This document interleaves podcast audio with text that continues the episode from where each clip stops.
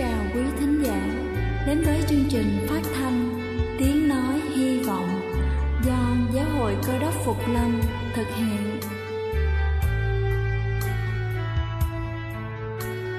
Kính thưa quý vị, Đức Chúa Giêsu trước khi Ngài về trời đã ban cho các môn đệ của Ngài một điều răn mới, đó là họ phải yêu thương nhau như chính tình yêu mà Ngài đã dành cho họ Quả thật vậy thưa quý vị, tình yêu thương là một món quà vô giá mà Chúa đã ban cho nhân loại và đó cũng là thông điệp mà chúng tôi muốn gửi đến toàn thể quý vị.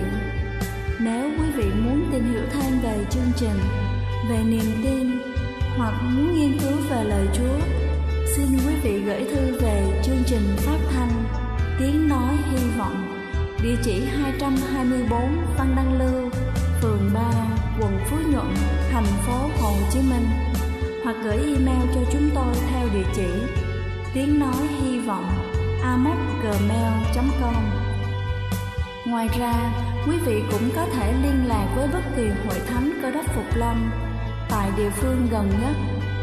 Xin chân thành cảm ơn và kính mời quý vị lắng nghe chương trình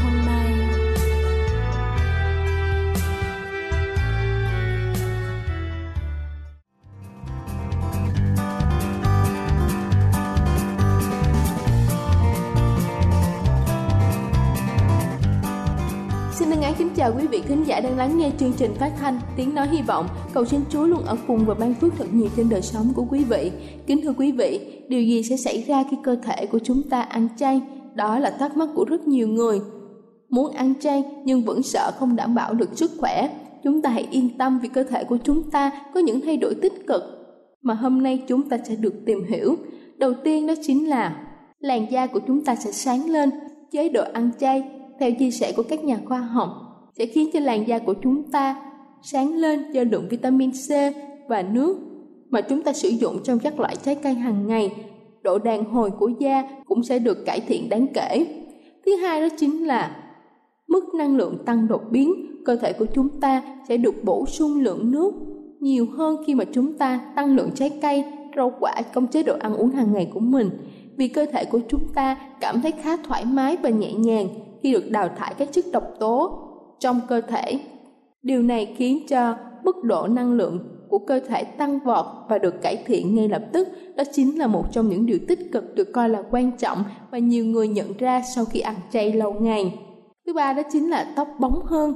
Chế độ ăn chay với việc bổ sung nhiều rau, trái cây và các loại hạt có thể cải thiện tình trạng mọc tóc và móng tay, giúp cho tóc trở nên bóng đẹp và móng tay bền và đẹp hơn. Thứ tư đó chính là không hẳn sẽ giảm cân. Nếu chúng ta đang trong chế độ ăn chay, việc tiêu thụ nhiều thực vật chứa nhiều protein sẽ không ảnh hưởng tới việc calo trong cơ thể của chúng ta hấp thụ từ đó, có thể làm cho chúng ta giảm cân.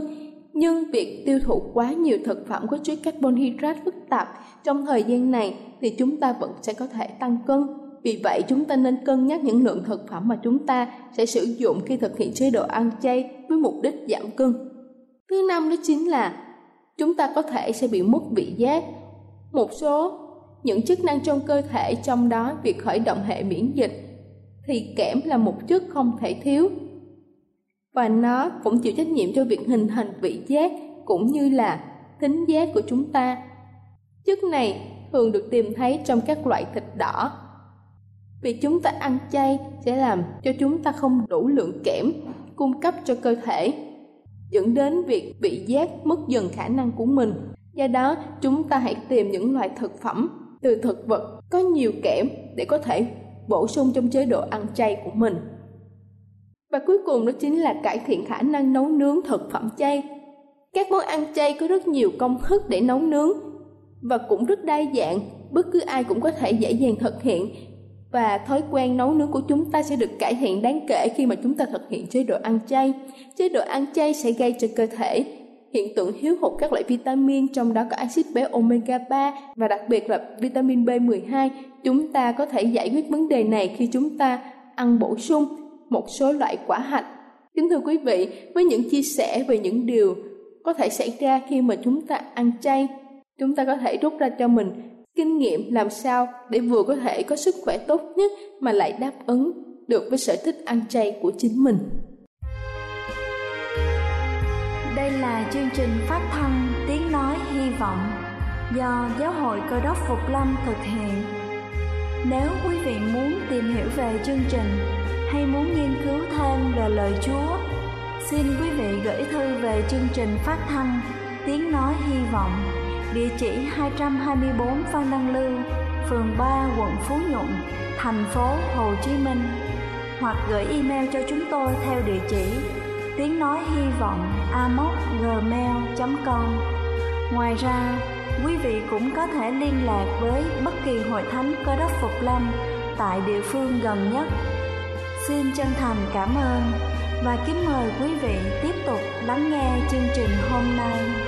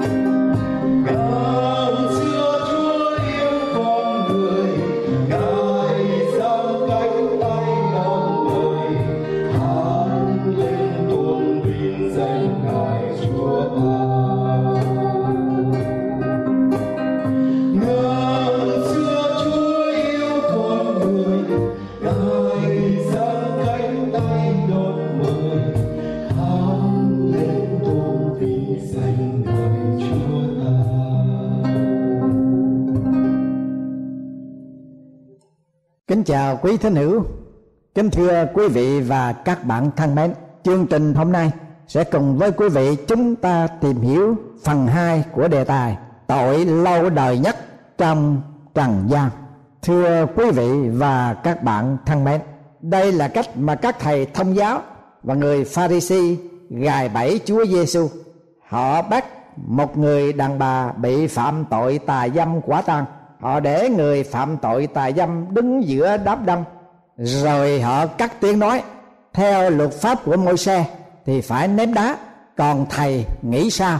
Ở đây, nếu Chúa Giêsu bảo rằng không được ném đá người đàn bà, thì họ sẽ tố giác ngài là đấng đã khinh thường luật pháp.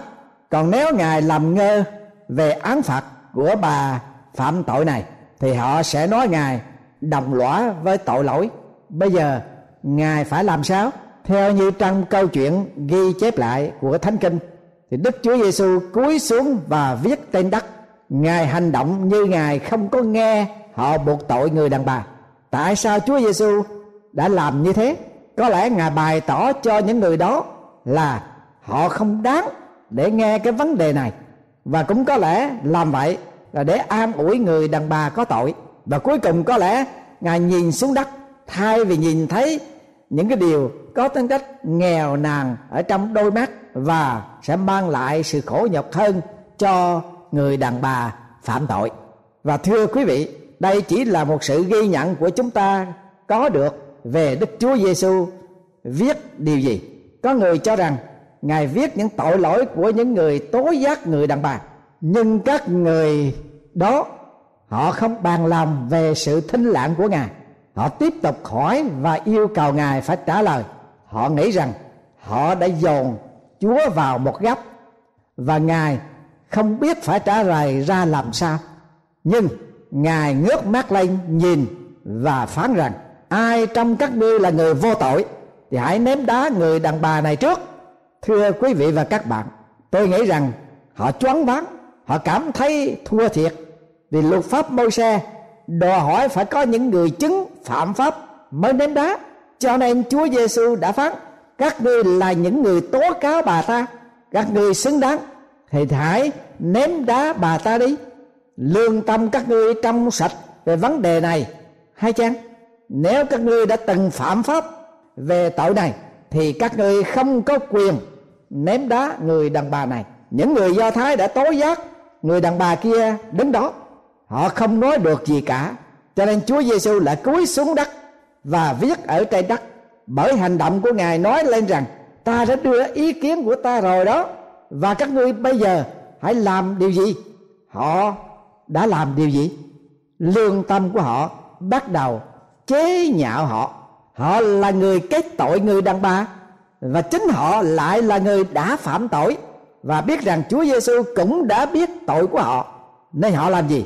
Họ lãng lãng rút lui có trật tự. Thưa quý vị và các bạn, khi con người được đưa đến mặt đối mặt với tội lỗi, con người luôn luôn chạy trốn khỏi mặt Chúa. Adam và Eva đã phạm tội. Rồi khi Đức Chúa Trời đi ngang qua nơi Adam và Eva ở trong vườn Eden, thì cả hai người đều trốn tránh Chúa. Có một câu nói bất hủ từ xưa để lại rằng, dưới đây không có chỗ trống. Quá thật vậy, khi con người phạm tội thì không có chỗ nào ở trên trần thế để con người đó trốn thoát được chỉ có một chỗ duy nhất là đến với Chúa Giêsu cứu thế Ngài là đấng duy nhất có thể bao che cho tội nhân bởi quyết báo của Ngài đã đổ trên thập tự Golgotha. Thưa quý vị và các bạn, quý vị có nghĩ rằng mình có tội chăng? Ai mà hoàn toàn vô tội thì đây là sự giải quyết tội lỗi. Xin đá muôn đời mở cho tôi, hầu tôi đúc luôn trăm ngày thôi. Lòng mong suối, quyết luôn tràn tuôn từ hông Chúa, lúc xưa gọi luôn. Xin Chúa tha tội ác sâu xa. Nhờ quyết báo nên tôi được tha. Đó là những lời đã được thoát ra trong bản thánh ca 196 chúng ta nhìn thấy trong cái quan cảnh này, có điều rất là quen thuộc trong xã hội ngày nay nhóm người tội lỗi cùng mình lại đi kết tội một người dường như không có tội nặng như họ. Ai là người có tội lớn nhất trong đám người đó? Không phải là người đàn bà kia. Nhưng muốn nói đến đạo đức giả, tự xưng công bình của những nhà lãnh đạo, tôn giáo do thái đó. Tội lỗi của khuynh hướng là tệ hại hơn là những tội lỗi của xác thịt. Tôi lặp lại, tội lỗi của cái khuynh hướng con người là tệ hại lớn hơn những tội lỗi của xác thịt. Những người phạm tội thân thể thường ăn năn tội và sống một cuộc đời tốt và sống một cuộc đời có ích lợi trong xã hội. Nhưng hãy người nào phạm những tội bởi do khuynh hướng của bản chất mình thì hiếm có được an nan những ai có tâm hồn đầy sự tranh cảnh, ganh ghét kẻ khác là có ác tâm và bệnh hoạn có thể làm tổn thương đến cảm nghĩ của người khác, nhưng chính họ lại bất hạnh hơn nữa. Nhiều năm trước đây, tôi có nhận được những lá thư nạt danh, những lá thư đó không gây ảnh hưởng gì đối với tôi cả. Nhưng thưa quý vị và các bạn, những người nào đã viết những lá thư nạt danh đó lại bị tổn thương, bị bất hạnh rất nhiều trong tâm hồn của họ. Tôi thà rằng phải xa vào đôi tay nhân từ của đức chúa trời còn hơn là xa vào những bàn tay của một vài người mà tôi biết các thầy thông giáo và người pharisee thời xưa là những người rất là tín ngưỡng. Họ cư xử tốt ở nơi công cộng cũng như ở những ngày của họ. Xong, họ có điều thích đạt thù là trong sự phô trương tội lỗi của người ta ra, thánh kinh có dạy rằng hãy xưng tội cùng nhau. Thưa quý vị và các bạn ngày nay có nhiều người nói rằng xưng tội của cái khác, nhưng kinh thánh dạy, hãy xưng tội cùng nhau, hãy yêu mấy nhau, chứ chẳng phải phân biệt nhau. Chúng ta thấy rằng rất dễ để thấy tội lỗi của người khác mà mù quáng đối với tội lỗi của chính mình. Thật rất dễ dàng để khám phá cái rác trong đôi mắt của kẻ khác và làm ngơ cây đà trong mắt của chính mình. Thưa quý vị và các bạn là cơ đốc nhân. Chúa giúp đỡ để được độ lượng nhiều hơn, để được giống chúa giêsu nhiều hơn. Và ít giống người pharisee là những người giả hình những người phô trương giữa công cộng nhưng là những người tội lỗi đầy giải nhất. Chúng ta không được biết Chúa Giêsu viết trên đất trong bao lâu, hoặc ngài đã viết những gì. Có người bảo rằng ngài viết tên của những người đó và liệt kê tội lỗi của họ, kế bên cái tên của họ. Chúa Giêsu biết tất cả mọi điều. Ngài biết tên tuổi của họ và tội lỗi của họ nữa. Khi họ đối mặt với tội lỗi của họ họ làm gì? Kế nhau đi ra. Kế nhau bỏ đi ra. Bây giờ đức chúa giêsu đứng lên, nhìn xung quanh. Ngài ở lại một mình với người đàn bà mà thôi. Còn bao nhiêu người thì đi ra khỏi phòng hết. Chúng ta nhớ rằng tại Sica con cây giếng Chúa Giêsu ở đó cũng một mình với một người đàn bà cũng có bản tính tương tự như vậy. Ngài đã khám phá cái đời sống của người đàn bà Samari kia. Và bây giờ, Ngài sẵn sàng làm điều như vậy cho người đàn bà này. Lần đầu tiên Chúa phán cùng người đàn bà phạm tội. Vừa nhìn bà ta, Chúa đã thấy nơi bà ta điều mà những người khác không có thấy. Ngài thấy gì? Ngài thấy bà ta có một tâm lòng sám hối Trong sự hiện diện của Chúa cứu thế, Bà ta phải cảm thấy có một cảm giác lớn về tội lỗi của mình Bây giờ, Chúa Giêsu hỏi bà ta, Những kẻ tố cáo ngươi ở đâu? Họ không định tội ngươi sao? Người đàn bà thưa rằng, lại Chúa, Không có ai hết Thưa quý vị và các bạn, Tôi nghĩ rằng bà ta xưng tội cùng Chúa Như Chúa đã biết tội lỗi của bà ta vì Chúa Giêsu phán cùng bà rằng, Ta cũng không định tội ngươi. Hãy đi đừng phạm tội nữa. Điều đó có nghĩa là Chúa Giêsu lên án bà ta chăng? Thưa quý vị, không. Chúa chẳng bao giờ lên án hoặc xác nhận tội. Nhưng khi chúa thấy cái tâm hồn của bà ta có sự an nan nên ngài tha thứ cho bà. Đó là cách mà chúa giêsu luôn luôn làm như vậy đối với bất cứ tội nhân nào mà có cái sự hối tiếc, an nan về những cái lỗi lầm mà mình đã vấp phạm. Các hội thánh ngày xưa và ngày nay cũng không thể tha thứ tội lỗi. Ngay cả một sư cũng không thể nào tha thứ tội lỗi được. Nhưng chỉ có Chúa Giêsu và Chúa Giêsu mà thôi ngài có thể và ngài tha thứ tội lỗi của tội nhân, của tôi và của quý vị. Căn cứ vào điều gì mà ngài tha thứ tội lỗi và cắt đi sự lên án khỏi chúng ta. Sự tha thứ này căn cứ trên yếu tố sau đây. Ngài chết trên thập tự giá, nơi mà ngài đã cắt đi sự đoán phạt của chúng ta và sự an nan của chúng ta cùng với đức tin của chúng ta trong ngài. Thì ngài sẽ tha thứ tội lỗi chúng ta. Đó là ân điển của đức chúa trời trong đức chúa giêsu cứu thế. Có những nhà truyền giáo ngày nay bảo chúng ta rằng mọi sự việc sẽ được thông suốt đối với con người. Nếu con người hành xử với năng lực của sự suy tư có tính cách tích cực, biết đối xử một cách đúng đắn với mọi người và thực hiện mọi hình thức, thì tin chắc rằng mọi sự việc đều được thông suốt bình an.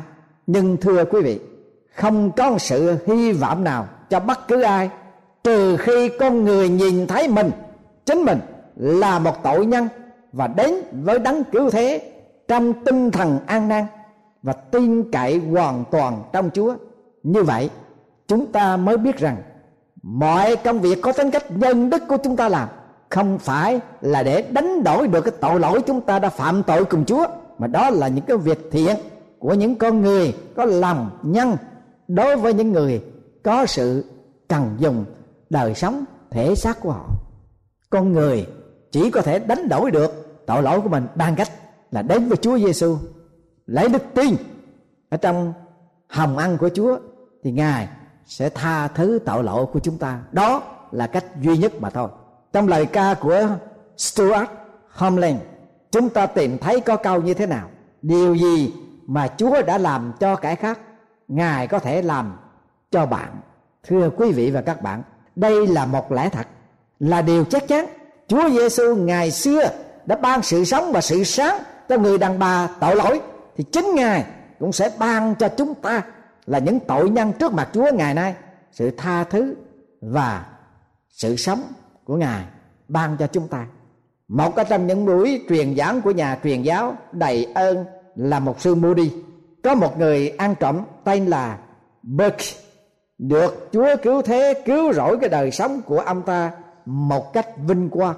Sau khi tin Chúa, ông không còn sống nghề ăn trộm nữa, nhưng cũng rất khó cho ông ta tìm được việc làm để sinh sống.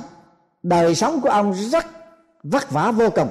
Trong lúc này, nghĩa là sau khi ông tin chúa, đời sống của ông rất vất vả vì tìm không có việc làm.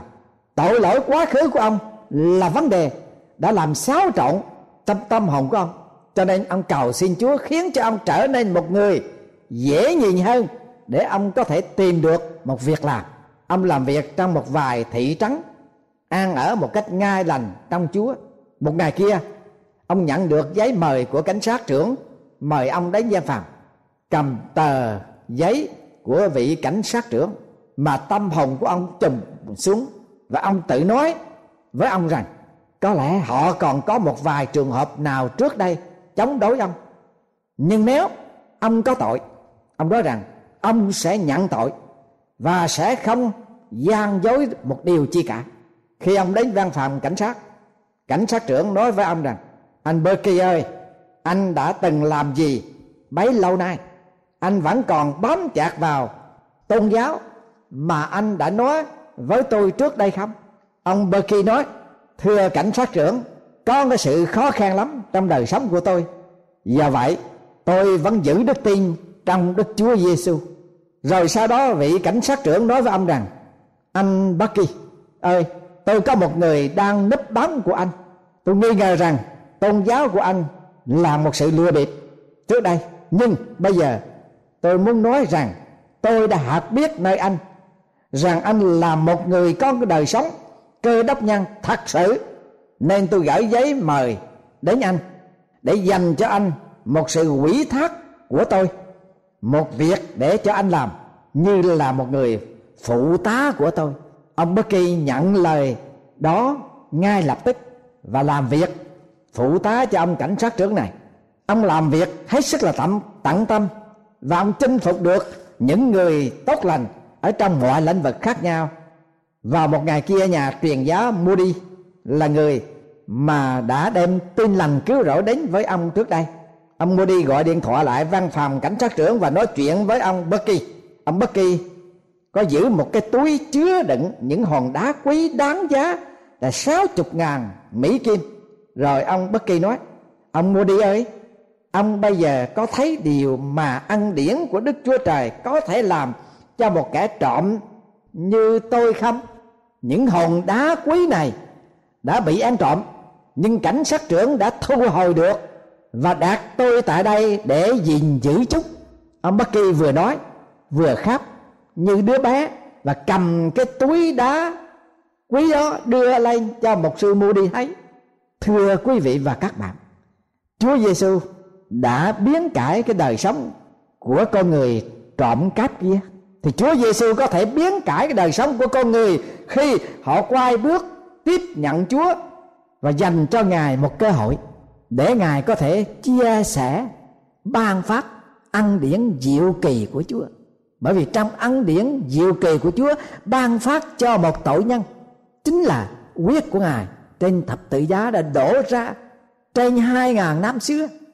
Huyết đó vẫn còn có giá trị để mời gọi các tội nhân và thưa quý vị, tội nhân là ai là con người há có phải người xưa đã từng nói, nhân vô thập toàn tức là là con người không ai là trọn vẹn được, nghĩa là con người vấp phạm, yếu đuối, có nhiều lĩnh vực khác nhau. Nhất là cái tội mà chúng ta xa cách Chúa, chúng ta từ chối Ngài, chúng ta không thờ phượng Chúa, thì ngày nay Chúa khuyên mời chúng ta đến với Chúa để được Ngài xóa bỏ tội lỗi chúng ta bởi quyết báo của Ngài. Và Ngài ban cho chúng ta có quyền phép làm con trai, con gái của Chúa. Như Chúa Giêsu phán hãy ai đến với Ngài hãy đi, đừng phạm tội nữa. Vâng chỉ có khi chúng ta đến với Chúa, thì Chúa ban cho chúng ta được sạch tội biến cải cuộc đời của chúng ta. Và chúng ta cùng đi với Chúa, thì sẽ không phạm tội nữa. Ngài hứa rằng, ngài trở lại, sẽ ban mão triều tiên của sự sống đời đời cho những kẻ tin cậy chúa, thờ phượng ngài. Văn giữ lẽ thật của chúa cho đến giờ phút cuối cùng của cuộc đời. Và chúa sẽ không bao giờ bỏ quên những người đó. Mà ngài sẽ ban thưởng tùy theo công việc của mỗi chúng ta hành động. Khi đối diện với lẽ thật của chúa, chúng ta đã được nghe. Mời quý vị đã đến với Chúa Giêsu hôm nay để quý vị được sự tha thứ tội lỗi và quý vị sẽ sống một cuộc đời đi mà không phạm tội nữa vì có Chúa ngự trị trong tâm hồn, trong cuộc đời và dẫn dắt quý vị đi trên con đường lẽ thật của Ngài. Amen.